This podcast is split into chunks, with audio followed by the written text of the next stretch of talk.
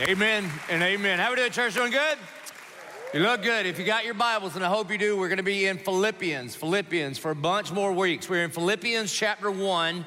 I would encourage you to turn there, and as you are turning there, I want you to play a little imaginary game with me. I want you to just think in your mind. What would your best life look like? I mean, what would that look like? When I asked that, what would your best life look like? If you just dreamed a little bit, what comes to your mind? I mean, is it money? Is it houses? Is it trips? Is it, for some of you, if you think, oh man, my best life would be if every day I could just sit by the beach and have a little umbrella drink, that would be my best life. For some of you, it's not the beach, it's like a mountain cabin, and every single day you could wake up and hike the hills and hunt or whatever you want to do there. That might be your best life. For some of you, it would be to play golf every single day of your life. Some of you are living your best life because that's all you ever do, but what would be your best life? Or maybe it's not like tied down to one place. Maybe you're not a beach person or a mountain person. You're an everywhere person. And your best life would be like every few weeks you would hop on a plane and go see all the places all over the world. What would your best life look like? Like if I gave you a fill-in-the-blank test and you were just thinking about the greatest thing you could think of, and I said, all right, to fill in the blank, to live is, and you fill in the blank. Now, whatever you put in that blank is your functional savior. Whatever you put in that blank is your highest aim and your highest goal. And what we're gonna see here in our text is that the Apostle Paul, who writes the book of Philippians to the church in Philippi from a jail cell, he writes this word. He says, to live is Christ. And what's crazy about this is even though he's chained to a Roman soldier in a jail cell, when he writes these words, to live is Christ and to die is gain, the Apostle Paul is the most free man who has ever lived. And when I say free, I don't know what pops up into your head. Oftentimes when we hear the word freedom as good old Americans, we think free to do whatever I want to do. That's not the kind of freedom I'm talking about. I'm talking about an eternal freedom, that this man was the most free man who ever lived. Like he was free from worry and free from sorrow and free from anxiety and free from pressure and free from pretending. He had the kind of freedom where he's gonna say in a few chapters, which will be about 6 weeks for us, that he had learned the secret of being content in every situation. Imagine that kind of freedom. Imagine no matter what happened at work, no matter what happened at home, no matter what happened in the government, no matter what happened in any area of your life that you get all angsty and worked up about, that no matter what, you could breathe in and breathe out and be perfectly content in any and every situation. Because your highest aim was Christ. He is going to say, to live is Christ. Now, here's the thing about this message. This message is going to be the most counterintuitive thing you've ever heard, particularly in our culture. Because this world sells us a bill of goods, man. And spends billions of dollars a day to bait you down a road, and you know where that road goes. And listen, for many of you, that's what you're gonna continue to choose. Because wide is the path to destruction, and narrow is the way to the kind of freedom that Paul lived in. You see, but we've learned over and over and over that the only thing the enemy has for us, the only thing he wants to do is kill and steal and destroy. But Jesus says, the Good Shepherd says, but I have come that you may have life and have it abundantly. And if you live like everybody else lives, then guess what? You're gonna get what everybody else has got. It's just true. And all this world has to offer, like you wanna be normal in this world? Guess what normal is in this world? Normal is broke and lonely and depressed. You can have normal. But if you want different, if you want freedom, if you want gospel focus, if you want faith, then we've gotta do life differently, and we're gonna figure out how to do it in this passage. Philippians chapter 1, beginning in verse 12, the Apostle Paul from prison says this, I want you to know, brothers, that what has happened to me has really served to advance the gospel. And you know what has happened to him? What had happened was he has been arrested, he's been beaten, he's been shipwrecked, he got snake bitten, he's been beaten with rods, beaten with rocks, almost dead, probably dead one time, came back. I mean, the things that happened to him are not the kind of things that you think he would classify as abundant life. And currently, he is locked up in a Roman prison. And the reason that he's locked up in a Roman prison is not because he disobeyed God, but because he obeyed God. And he's locked up. If you were locked up, what would you be saying? I know what you'd be saying. You'd be writing your lawyer. You'd be sending in prayer requests for us. This is crazy, man. Can you imagine living with this amount of freedom? That no matter the circumstances, his circumstances do not define his attitude and lifestyle, but what's on the inside of him defines who he is, not the things on the outside of him. Can you imagine that kind of freedom? And can you imagine this kind of focus? I mean, he's in jail, and he goes, you know what? As I evaluate the situation, brothers and sisters in Philippi, what has happened to me is actually served to advance the gospel. And since I don't live my life for me, but I live my life for the advancement of the gospel, if this is what it takes, then I'll take it. That's a different kind of gospel focus, is it not? And can you imagine this kind of faith? I mean, this kind of faith. And the opposite of faith, I've told you a million times, the opposite of faith is not doubt. It's not. If you have doubts, if you've got unanswered questions, if you can't figure out, there's stuff in the Bible that doesn't make sense to you, I got real good news. You can make a great disciple. You know why I say this? Because I don't know if you've ever read the four Gospels. Those jokers were clueless. And Jesus picked them, anointed them, appointed them, called them apostles, and said, go tell the world, okay? So if you ain't got it all figured out and you have some doubts that creep up, praise God, man, here's what you do with your doubts. You just pick them up, and by faith, you follow after Jesus. You do that long enough, one day all your doubts go away. Now, not by elder-led prayer next week, no. But when you get to heaven, you will have no doubts. You're not gonna have doubts in heaven because your faith becomes sight. Nobody's gonna come to you in heaven and be like, do you really believe in Jesus? You'd be like, I don't know, ask him. He's sitting right there. He's the shiny one on the throne, okay? Why? Because your faith becomes sight. But the opposite of faith isn't doubt. The opposite of faith is fear. Because faith always produces action. Faith is the evidence of things unseen.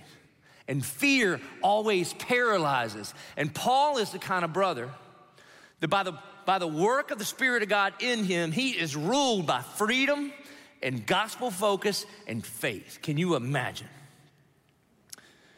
Can you imagine if you could see all of your life as a means to the end, and that end is the glory of God and the advancement of his kingdom? That no matter what happened to you, your immediate question was not, why me? But your immediate question was, God, how are you gonna use this? There's a freedom there, man.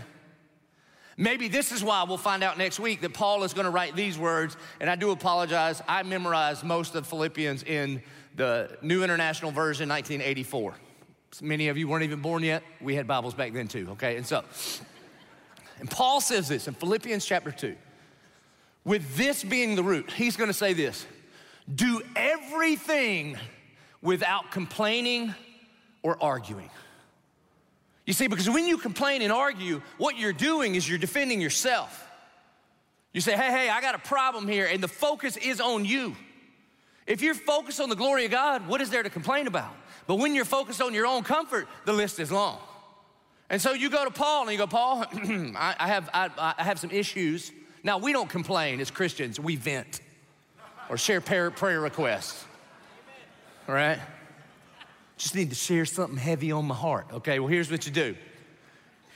If it falls under the everything category, Paul says, don't complain or argue. No, but you don't understand. Well, here's the thing, man. What begins to happen when you complain or argue, then you stand as your own defendant. And God says he will defend you, so if you take his place, then you can't count on him to defend you. But when you know that God is your defense, then you don't have to defend yourself. You don't have to fight for your rights. Why? Because you were crucified with Christ. It's no longer I who live, but Christ who lives in me. And crucified people don't have rights anymore. Paul says, do everything without complaining or arguing. And then the promise, there's a promise attached to this thing. He says, you'll become blameless children of God, check this out, who shine like stars in a crooked and depraved generation. You want to reach your office for Jesus? According to the Apostle Paul, one of the things that you could do to be different in your office is not necessarily like your Jesus t-shirt or whatever. Here's what Paul would have you understand. The next time anybody and everybody in your office is griping about all the things, man, can you believe that? Want me to come in on a Saturday and I can't believe and they used to have and whatever, you know? And the Bible says one of the most evangelistic things you could do is shut your mouth. And if you just didn't complain or argue, and again, I'm not saying there's not things to complain and argue about. There's plenty, the list is long. Turn on the news, every subject. You can complain and argue about all the subjects. And the Bible would say that if you just didn't do that one thing, you would stick out in this depraved culture to the point where it would be like bringing the sun to Jacksonville and it would blind the eyes of everybody here because you would shine like a star in a crooked and depraved generation. Amen. Can you imagine what the people in prison with Paul think about prison? And the reason that you do this is because when you complain and you argue, you are the point.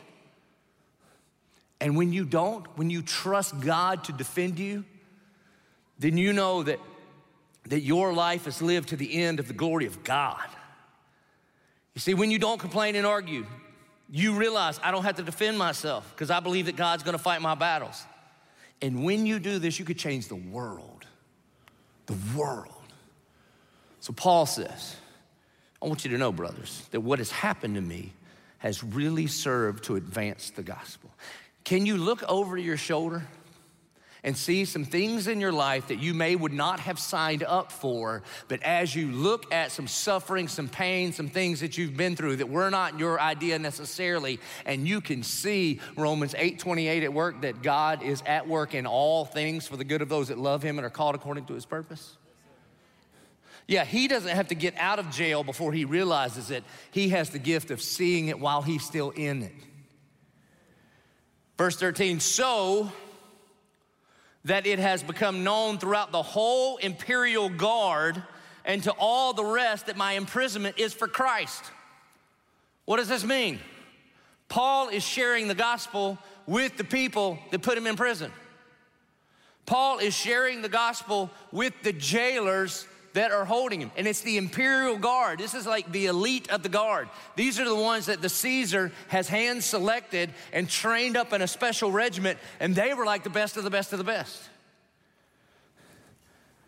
And here's what's crazy, man. If you go back to like Romans chapter 1, which was in Paul's second missionary journey, you know what one of Paul's greatest desires was? It was to go to Rome. He says, I yearn to see you, I long to be with you, and I have a message and a gift that I want to share with you. And the Apostle Paul thought he was gonna go to Rome as a preacher, and God sent him to Rome as a prisoner, but yet his mission did not change. And in fact, now Paul is evaluating the situation, and he's basically, maybe he's thinking, you know what, if I would've had this my way, there's no way I would have had an audience with the emperor and the imperial guard. I'd have been meeting these little house churches around town. And now I get to share the gospel with the most influential people in Rome. There's a direct correlation between Paul planting the seeds of the gospel in the Caesar's house here, and then 300 years later, Rome declaring Christ as Lord. You see, Paul had a plan, and God had a greater plan. And the craziest thing about it, man, is that the Apostle Paul says, it don't matter. All I do, I live for the glory of God, period, end dot. Now listen, Jesus said that we are to love our enemies. These men that he is leading to Christ are the same men that would have locked him up, that would have locked him in the stocks, that would have beat him. They would have, humanly speaking, been the ones that would have taken away his freedom. And what does he do in response to that? He shares the good news of the gospel with these folks. Let me ask you this, what do you do for your enemies? Do you pray for them? And you're like, oh, I pray for them. Dear God, get them. No. That's pray about them. Do you know the difference between pray about and pray for? Look, I'll give you a little life hack as a disciple. If there's somebody that at work and you just can't stand them, I know that's, you're not supposed, I know you love everybody, but you just don't like them at all. You know them people? Right. Start praying for them. Not pray about them. When you pray about somebody, you're actually praying for you. Dear God, change Susie to make her more likable for me, amen. That's what you pray. You're really exalting you.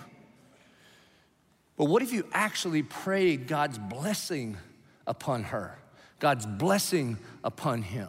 And then watch what happens. There's no way that you can harbor resentment and bitterness in your heart towards somebody and simultaneously lift that person up to Christ.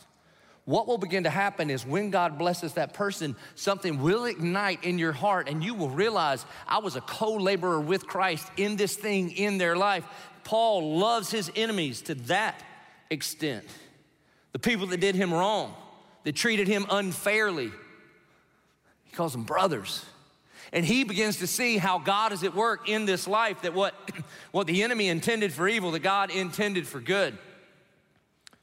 Verse 14, and most of the brothers, I love this, not all of them, but most of them, having become confident in the Lord by my imprisonment, are much more bold to speak the word without fear.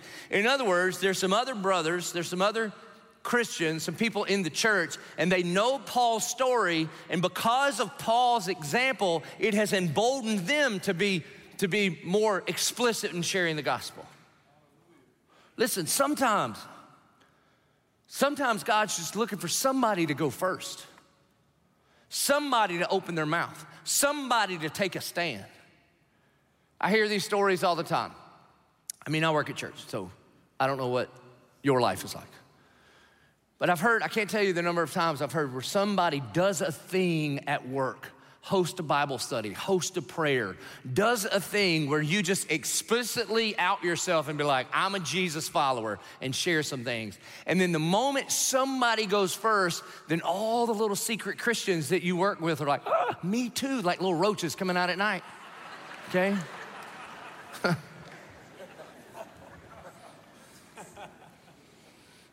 And it's crazy.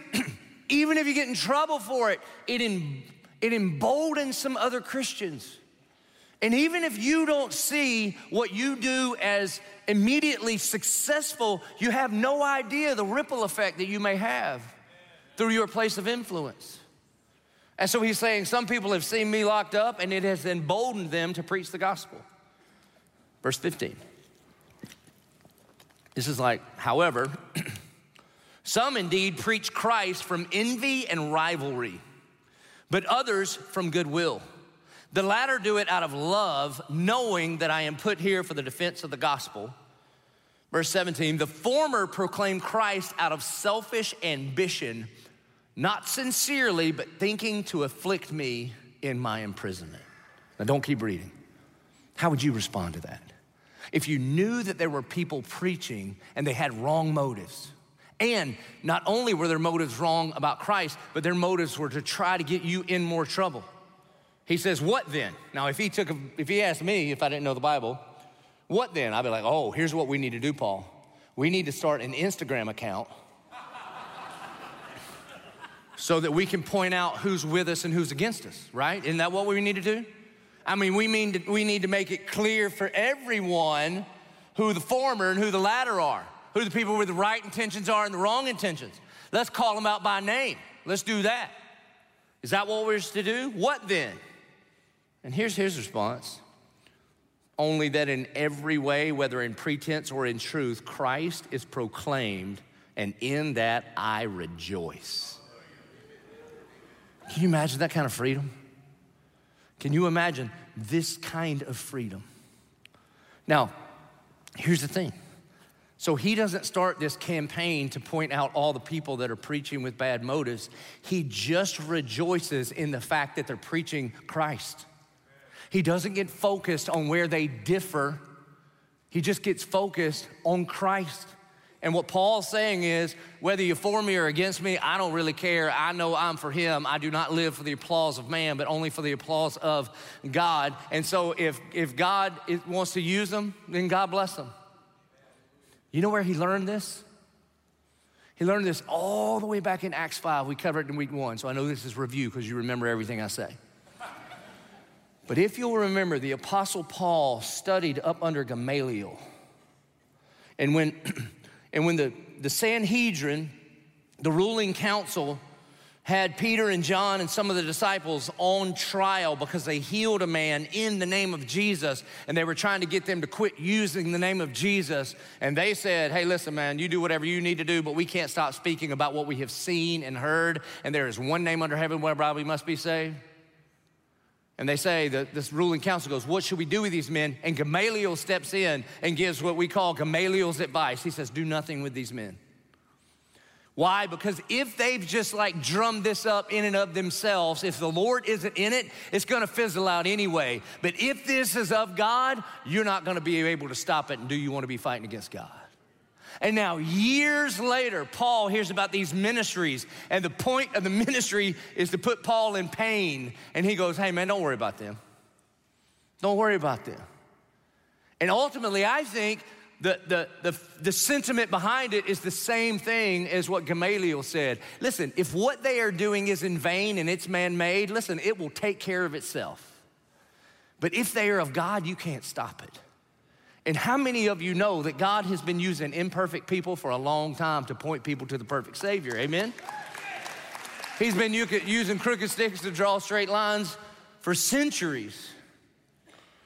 Now, the Bible does call us to be on guard and watch out for heresies in the church. But it does not call us to go on a hunting expedition to go find out what every other ministry is doing and try to take them out. You see, listen, man, we do have an enemy, and it is not another ministry or church. At the Church of 1122, we gladly partner with every and any Bible-believing, gospel-preaching, Jesus-loving ministry and church, period, amen. And if you want to complain about the last place you were at, you're in the wrong place. So just pray about it. Because you remember, to do everything without complaining or arguing, your last church is in the everything category. Because we're not here to snipe other people. We are here to join with all Bible-believing, gospel-loving, Jesus-loving ministries to advance the gospel. Again, we have an enemy, and other churches are not it. This is why when we plant churches, you know, we've planted over 500 churches. We're non-denominational, which is great. We're nothing, all right? We're like a mutt. We plant all kinds of churches. We've planted Presbyterian churches. Isn't that crazy? Don't tell the Presbys, all right, but we do. We've planted Methodist churches and Baptist churches and Pentecostal churches and all kind of different churches. I knew the Pentecostals was like, glory, all right, yeah. Do you know, when I said the Presbys, they just took a note. They were like, oh, you did? Okay, I mean, just, all right. Yeah, man. And even in this, what Paul does is Paul rejoices. Man, do you rejoice when God is using other people? Listen, I've been getting a lot of emails about what's going on at Asbury right now, this revival that's going on at Asbury. And everybody's like, what do you think? Listen, man. Now, the Bible says test the spirits, absolutely. But man, I'd rather be gullible than cynical. I'd rather just trust that God is in charge and believe the best and pray like crazy for a move of the Spirit than walk around trying to always point out everything. Because here's the thing, man. When you're a hammer, everything looks like a nail. And if all you're ever trying to do is find something wrong, you're going to be the most miserable, wrong-finding human being on the planet. I've told you this before. You know how many shark's teeth I've found in my life? Zero. I've never found one shark's tooth. I've lived here since 2003, and you know why? I ain't wasting my time looking for no shark's teeth. So you typically don't find what you're looking for, and if that's all you ever do, if you spend your life on the beach and just doing this the whole time, then you find all kind of stuff because you're looking for it, all right? Man, what if we dedicated ourselves to look for a move of God and pray for a move of God and look for the hand of God and look for the fruit of God instead of always trying to figure out every little thing that somebody else is doing that isn't the way I would do it. And then he says this, just in case you missed it. He goes, in that I rejoice. Then he just repeats himself. Yes, and I will rejoice. Joy is a choice. If you are going to declare that you're going to do a thing, then it is a decision of the will that you're going to do that thing. That joy is a choice. Here's the thing, man. Joy is a noun and rejoice is the verb. And they have the same root word. Joy is the noun. So here's what this means, okay? That joy is found in Jesus. So if you are in Jesus and Jesus is in you, then joy is in you. Some of you should tell your face, you got joy in there. And when you rejoice, then you are putting action to the noun that is in you. And what you've got to do, man, is you've got to willfully decide to stir that thing up in you so it will come out of you. That's what rejoicing is. Like Paul is going to tell Timothy, he's going to say, for this reason I remind you, Timothy, to fan the flame of the gift that is in you. So if the gift is in you, but you don't fan the flame of it, it's not going to ignite and come out of you. I was sitting by a campfire as I was writing this at the retreat center. And the fire has died down. The flame is this big, but the coals are burning hot. And then all you gotta do is take the poker thing and stick it in there one time and just do it a little bit, and it goes, and the fire goes again. Man, if you ain't feeling the joy right now, then here's what you do, rejoice. It is in there. Now, this is more than happy. I'm not saying that in every circumstance you gotta act like everything's okay when it ain't okay, because the fake you's doing just fine. You ain't gotta fake it. But if you were in Christ, there is plenty that we can rejoice about.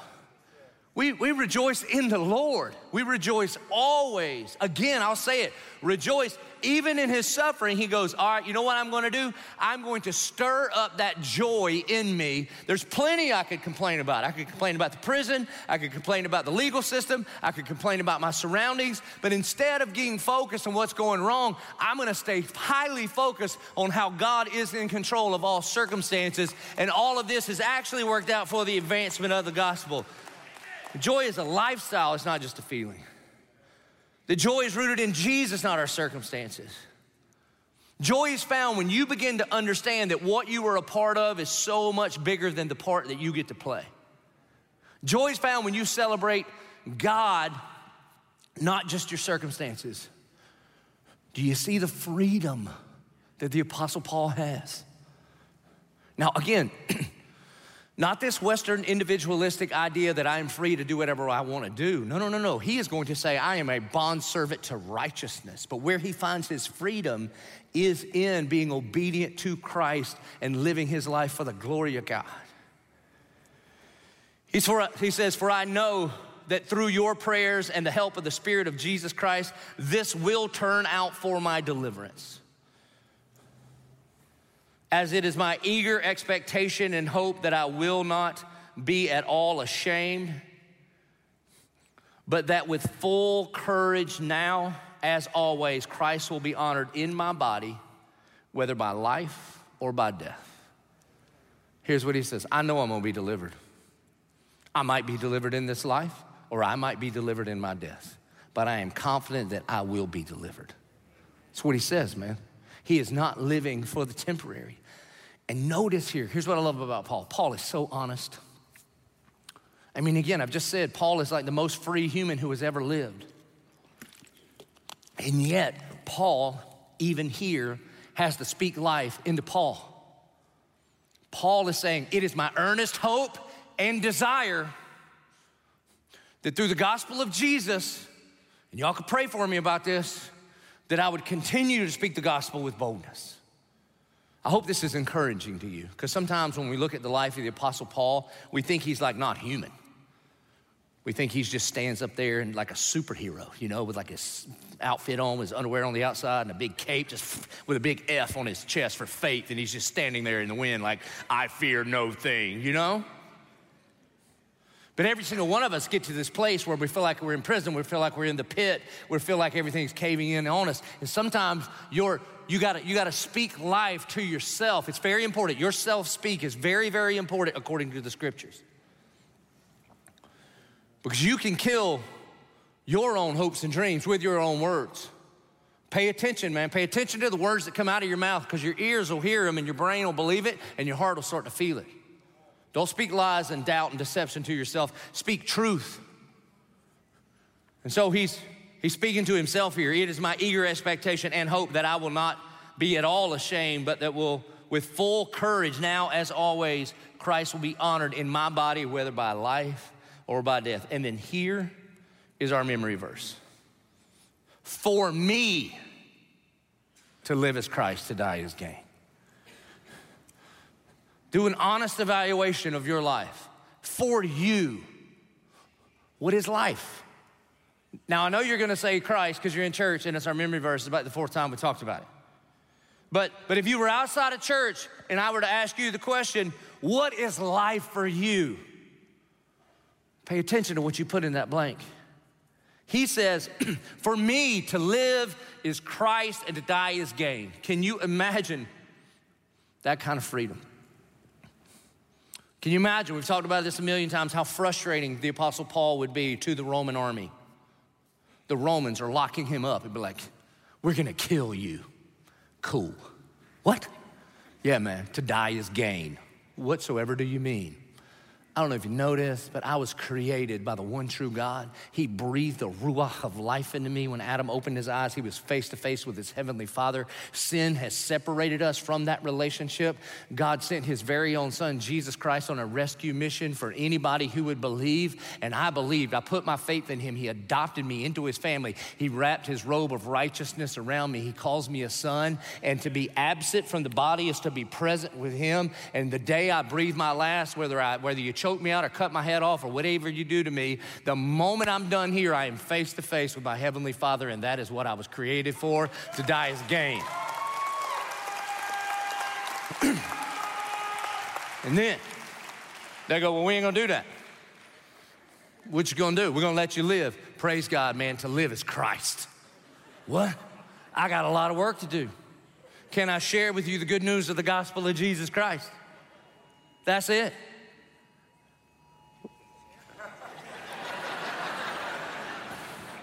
We'll just keep rolling here. Is that an Amber Alert? I want you to think about this. We have a system in this world, in our culture right now. And when somebody is lost, every single one of us get this alert, and we all look at it, and we just see it. We're like, okay, right? Because the person that's lost, we don't know them. We don't know them. But somebody right now, when they get an Amber Alert, they are on the edge of their seat. They are praying like this, dear God, please help. And there is a system by which our culture has put together where that announcement goes out so that people go looking. Do you realize every time you hear an Amber Alert, no matter where you are, I need you to think, for God so loved the world. He had a son, he had a daughter, he had a child that was lost. And so he didn't just have to announce it, can somebody find him? He sends his only begotten son to go on a rescue mission, and Jesus, God the Son, looks at God the Father and says, I've got this. And he comes and he seeks and saves the one that is lost. He comes running after us. This is the thing that drives the Apostle Paul. When he says to live is Christ, that's what he's talking about.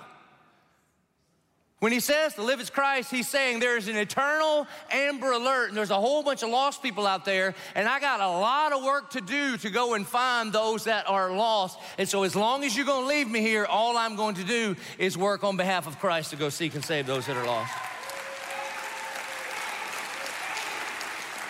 He says, for me to live is Christ and to die is gain. Can you imagine that kind of freedom, man? It's like, there's nothing this world has that can grab onto him. This illustration doesn't make any sense to me, but I'm preaching, so this is the way I think about it. I feel like we were all born with like these handles on us. You can't see them, but it's like we've got these handles on us, right? And everybody has their own different handles that represent different struggles. Ego and insecurity and pride of life and lust of the flesh and lust of the eyes, the applause of man, whatever it is, right? Some of us like stuff, some of us like status, whatever it is. And the Apostle Paul gets to this place where he says to live is Christ, to die is gain. And it's almost like all the handles on him have fallen off. And the world, I just imagine the world like the walking dead, just like coming up to him, you know, and they're trying to grab him and drag him away from the abundant life that Christ has for him. But they got nothing to grab onto because of his faith in Jesus and because of his faithful, his gospel focus and because of the freedom that he has in Christ, they just can't grab onto him. And so he can look at this world and say, do whatever you think you need to do for me, to me, but to live is Christ, to die is gain. That is what it means to have the abundant life. And then he explains what he means. He says, if I am to live in the flesh, that means fruitful labor for me. Underline those words. Yet which I shall choose, I cannot tell. I am hard pressed between the two. My desire is to depart and be with Christ, for that is far better. Again, face to face with your Creator. But to remain in the flesh is more necessary on your account.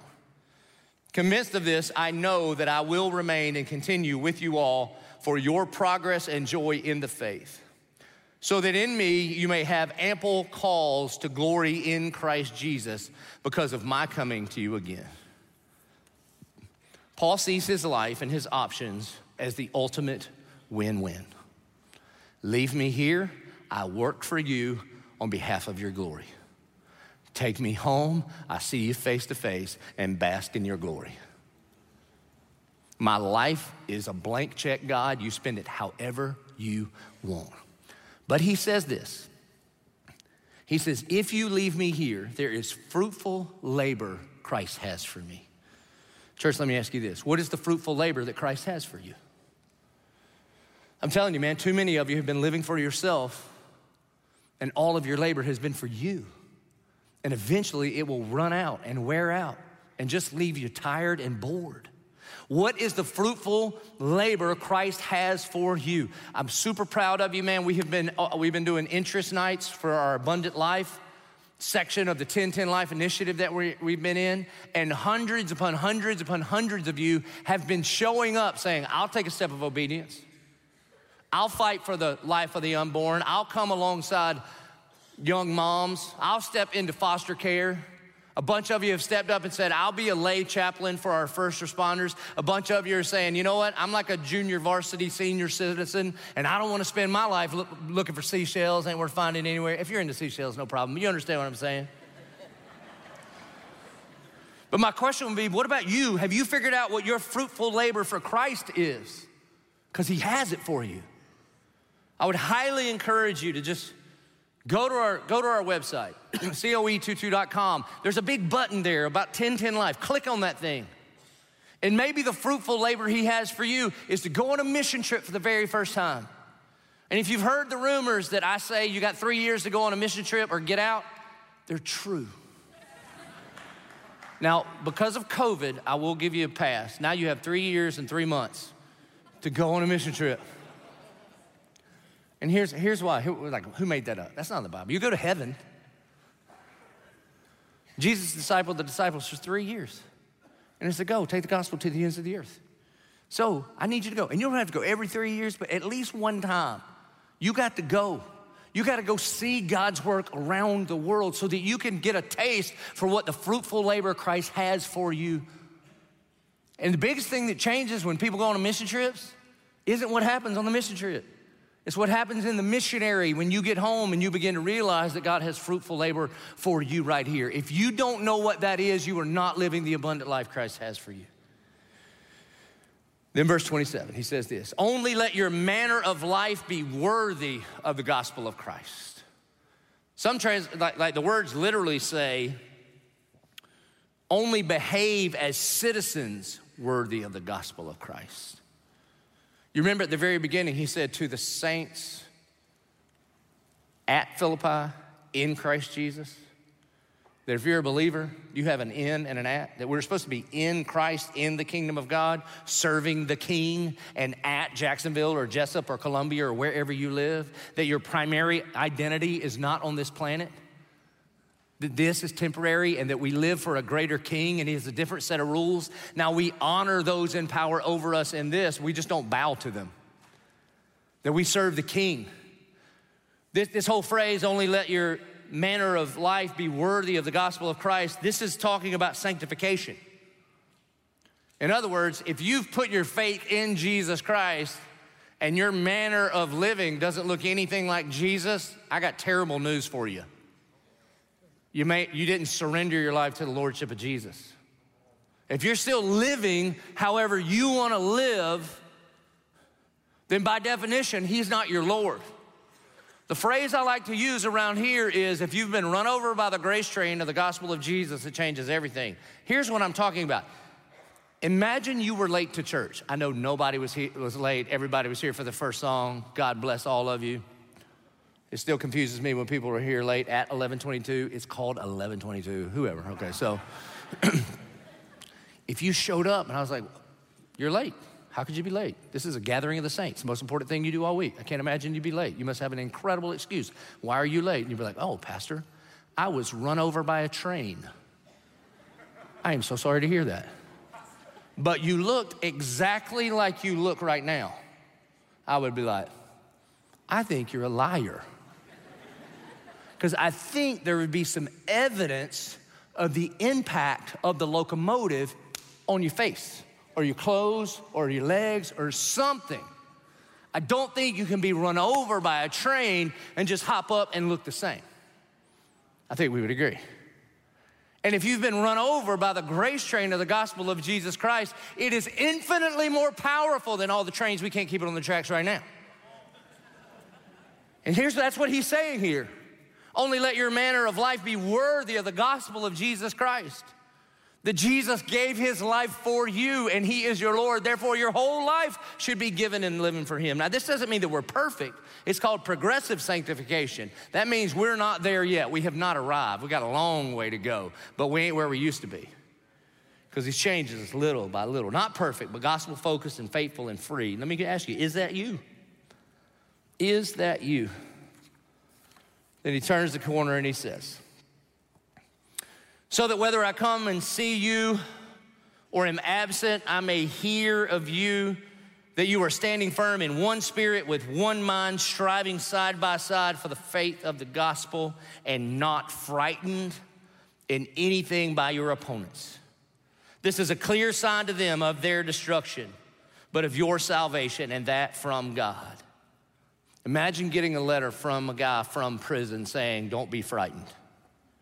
You see, again, the reason I think he says that we would not be frightened, he doesn't say we don't have opponents. We do have opponents. He's just saying you don't have to fear them, because when you put your faith in the one true God, he will fight your battles and you don't have to fear man. Let me ask you, is fear holding you back? Is fear holding you back from taking that step of obedience into that whatever gospel fruit and gospel work he has for you? And then here's how he closes. And if the Apostle Paul would have asked me how he should close chapter 2, I would have suggested he didn't put these words in here, because they're not very motivating. Listen to what he says. He just says, all right, now don't be frightened. And what do you think he's going to say? And the reason you don't have to be frightened is because you got nothing to worry about. You got nothing to worry about. The reason you don't have to be frightened is because, you know what, you're good enough, you're smart enough, and doggone it, people like you.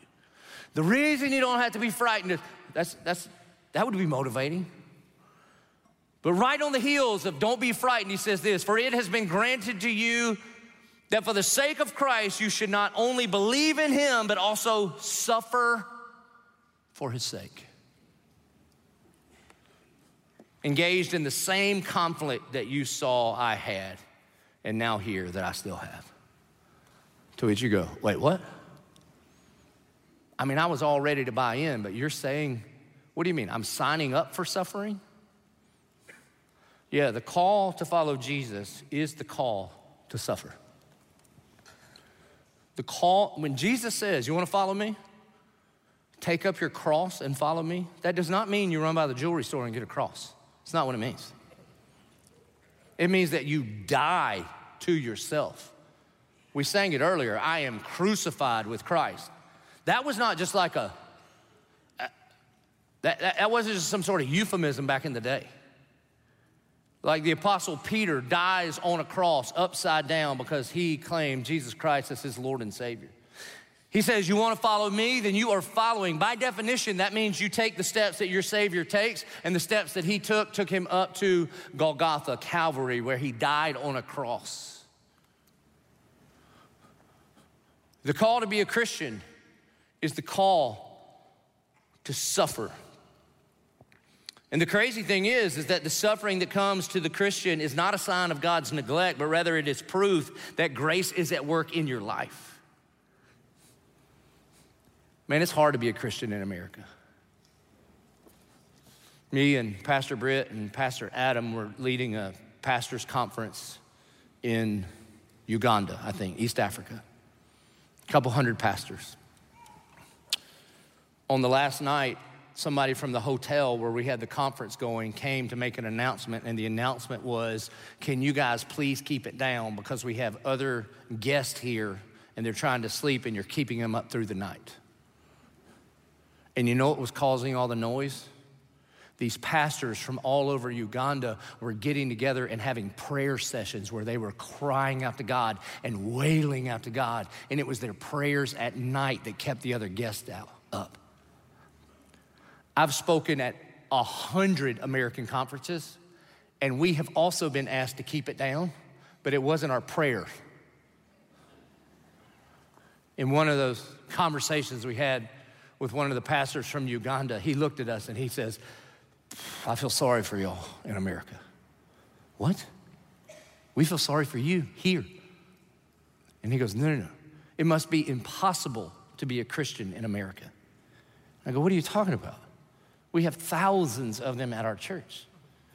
And he goes, yeah, but it costs you virtually nothing to follow Christ in America. And the call to follow Christ is that you would sacrifice everything for him to be your Lord.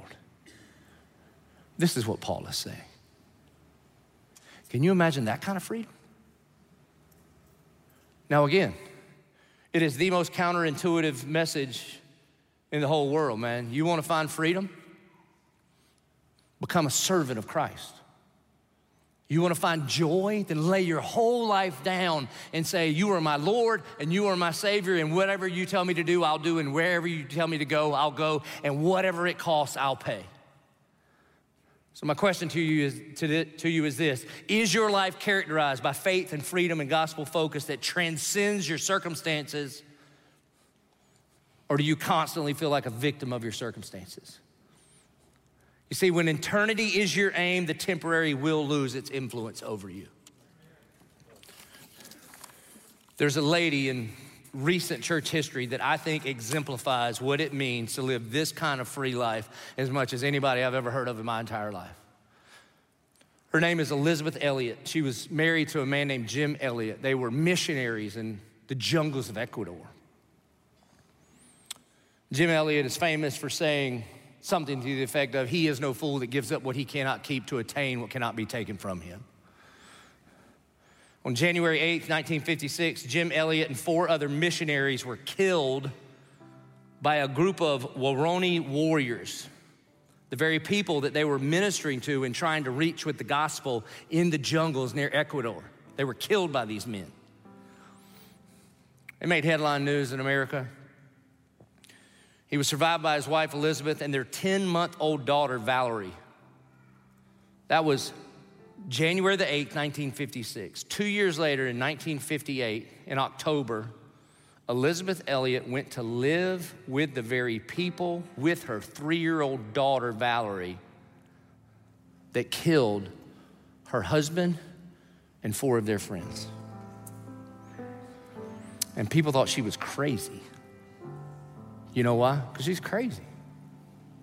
She's playing by a different set of rules. She's not playing by the rules that we grow up with. The number one rule we have is this: be safe, be careful. Whatever you do, Don't be uncomfortable. It's the air we breathe. And it's the air we breathe not out there in that crooked pagan world. It's the air we breathe in the evangelical church in America. Be safe. Be comfortable. Make sure you keep it all together. As she's packing up to take her 3-year-old daughter back to the shores of the place where her husband was run through with a spear, she writes this letter. I am writing this hoping that by the time you receive it, we shall be living with the very people who were responsible for killing my husband and Rachel's brother and 3 other men. One of the tribeswomen say that 6 of the 7 men who did the killing are there waiting for us. Perhaps some of you will pray for them.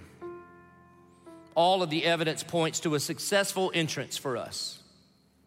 And even if we are received and our entrance is successful in the physical sense, what of their reception of Christ? I am much helped by the thought of the verse from Matthew 10:40, whoso receiveth you, receiveth me. May it be so with the Aucas, that's the name of the people group. I ask you to pray for them, for us as we go, that the name of the Lord may be exalted. I would like to repeat what I have said to several when they knew of my intention to enter the tribe. I would never go because I thought it would be safe or for any other reason, such as to carry on my husband's work or whatever. There is one reason alone. I believe it is simply the next step. It is the thing required at the moment. Let me read that again. I believe it is simply the next step. It is the thing required at the moment. For the Lord God will help me. Therefore shall I not be confounded. Therefore have I set my face like a flint, and I know that I shall not be ashamed. In that confidence, Elizabeth Elliott. By 1960, most of the tribe had come to Christ. A few years later, a boy, 10 years old, kid named Steve Saint comes down. His father was murdered by that tribe. One of the men that murdered his dad became a Christian. Not only did he become a Christian, he goes on to become a pastor and becomes the pastor of the church at that people group and baptized the son of the missionary that he murdered. Later, Steve Saint moved his entire family down to the jungles of Ecuador to serve this people, and that man that became the pastor adopted his family as his tribal son. And the reason that she did it is because she was playing by a different set of rules, man.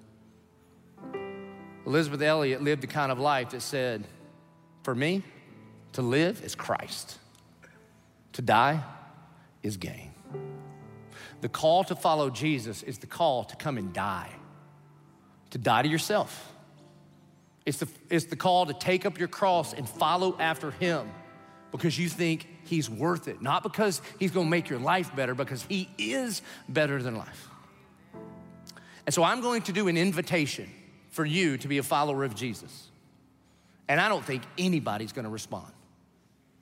Normally what we do is I beg you to say yes to Jesus. The only reason you would respond today is because God's saving you in this moment right now. There would be no logical reason for you to do what I'm about to ask you to do. At all of our campuses, I'm gonna ask our campus pastors to come forward. Here at San Pablo, we're gonna have one at the front of each aisle. And normally what we do at this point is I ask everybody to bow their head and close their eyes, and that's what we're gonna continue to do that in the weeks to come. It's just not the call of Philippians chapter 1. And so if you've never put your faith in Jesus, I'm gonna ask you to do the craziest thing, man. With every eye open and everybody looking around, and I fully expect for 0 people to do this because of the comfortable world that we live in. If you've never put your faith in Jesus, then as we close out our service, I'm gonna ask you to just walk down here and either come see either one of our pastors down front, or if you're at one of our campuses, the campus pastor's gonna be right there and in front of everybody. It will be your first step of suffering and sacrifice to, in front of everybody, admit, I ain't got this, I need a savior. And so I'm gonna invite you to come. You can start now, you can come during the singing, you can come until we go home. At any point, they will be right here. So if that's you, And again, I have zero expectation. But if God is saving you in this moment, if Jesus is calling you in this moment, then you'll stand up and you'll begin to walk. And you'll walk straight down. Come on. Now,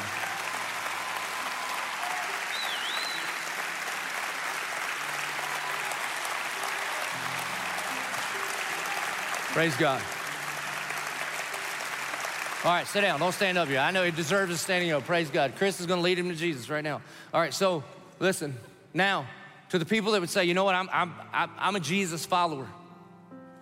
If you would say, for me, to live is Christ and to die is gain. For me, I am willing to do whatever it costs. I am willing to suffer whatever that may be. I am willing to go, or I am willing to be radically generous to send the missionaries. I'm willing to take a step out of what is comfortable to me into a significant point of service so that all image bearers in this world can live out the abundant life that Christ has for them. If you are willing to do whatever your King tells you to do, then I'm gonna invite you to stand up right where you are and say, hey man, I'm all in. Stand up right where you are. Praise God. And if you're not willing, don't stand up, okay? Everybody doesn't have to stand up. I'm being serious here. If you haven't put your faith in Jesus, man, then you come on. You can talk to one of these pastors to the very end of the service. Let me pray for us. Our good and gracious Heavenly Father, God, we love you more than anything. God, may it be said of us, may we be able to say with all integrity and character, for me, to live is Christ and to die is gain. God, may we be so eternally focused that the temporary things of this world just can't grab onto us anymore. And God, may we know that we know that we know that every step of obedience toward the direction that the Good Shepherd calls us is a step towards life, and it's a step towards life abundantly. God, we pray against the temporary things of this world and how they catch our attention so easily and how so distracted we get. God, would you give us the kind of focus where we don't complain and we don't argue, but we would shine like stars in a crooked and a depraved generation. God, here we are. Would you just send us? We'll go wherever you say go. We'll do whatever you say do. We'll pay whatever price you call us to pay. All for the glory of the one name under heaven, whereby we must be saved. Amen. So church, we're gonna respond. Again, we got pastors down here, so won't you come, man? If you need to put your faith in Jesus Christ, come down here and talk to one of these two pastors. And for the rest of us, we're gonna sing. We're gonna rejoice. This is why we sing. One of the reasons that you sing is to rejoice. Even if you don't feel like it, you gotta stir it up because the joy of Jesus is in you. It's a big part of what worship is. We're gonna rejoice together. And we're gonna bring our tithes and our offerings. Part of the suffering that God is calling many of us to is to live lives of radical generosity for the sake of the gospel.